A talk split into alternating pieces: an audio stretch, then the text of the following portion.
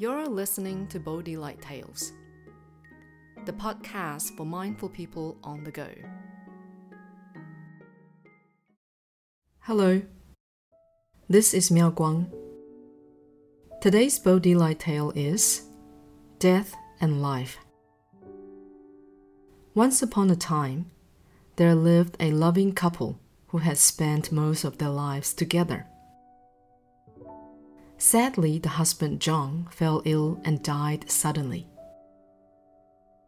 His wife Ida was filled with grief and heartbroken. Despite her sorrow, she planned his funeral so that family and friends could say their farewells to John. On the day of the funeral, Ida was inconsolable as her family and friends tried to comfort her. When she carefully placed John's ashes into the grave, tears began flowing down her face. She thought to herself, "This can't be happening. I was so happy and content with my life, and now I've lost my husband forever."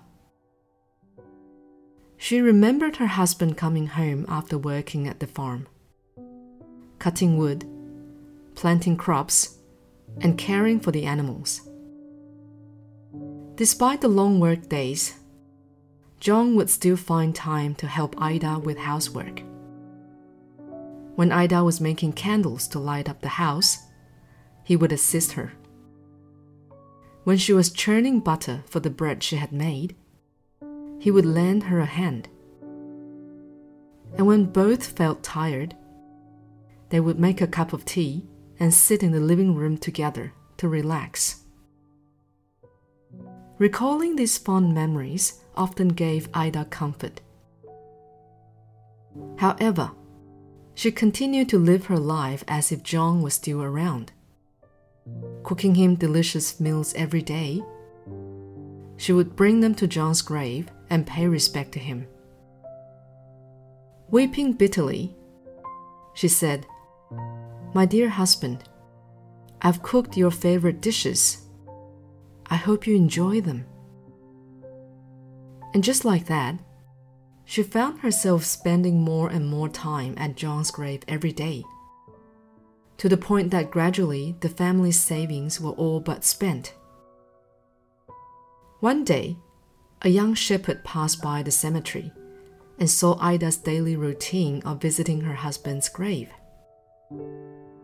Startled by her devotion, she came back the day after and proceeded to place a dead cow next to John's grave.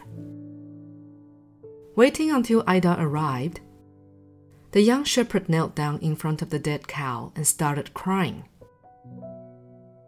Visibly upset, he said, "My dear cow, I have cut some fresh grass for you. Please help yourself to it." Seeing what had just happened, Ida asked the young shepherd, "What are you doing? The cow is already dead.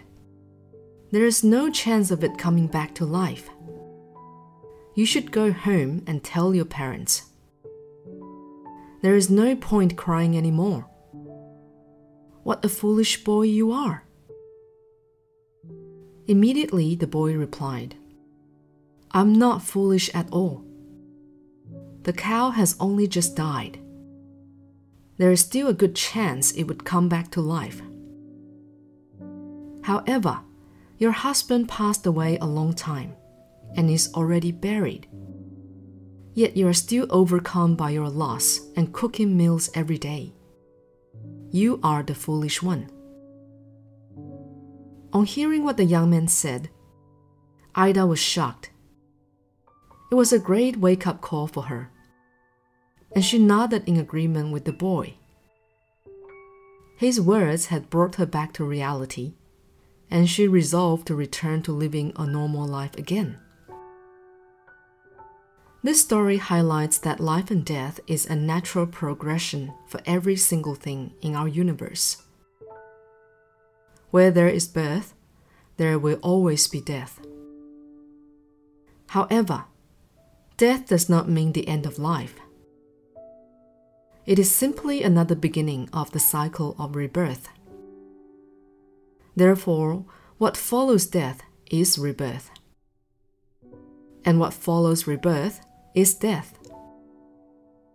This continuous cycle of rebirth and death is the cycle of existence. Just as old clothes need to be replaced, and broken houses need repair, death is like changing into new clothes, or moving into a new house. Just as when a candle is lit, it is also inevitable for the flame to eventually burn out. In Buddhism, many eminent monks share similar views on life and death. They look upon rebirth joyfully, and when it is time for the next rebirth, they leave joyfully too. In actual fact, in order to end the cycle of rebirth and death, we need to realize the purpose and value of life, and live with contentment. As for death, we need to recognize what will follow after. That is, we should be filled with faith and hope for the future. If we can do this, we need not fear death, for our life will be lived with purpose. What matters most is that you give meaning to your life. If we can achieve this, transcending death will surpass our fear of it. This is the wisdom behind life and death. Just as Venerable Master Shingen says, "Birth and death are like the fire passed from one burning log to another. The fire of life will never extinguish." The changes in our lives are like moving from one house to another. As the owner of the house, we remain unchanged. This is Miao Guang. Thank you for listening to Bodhi Light Tales.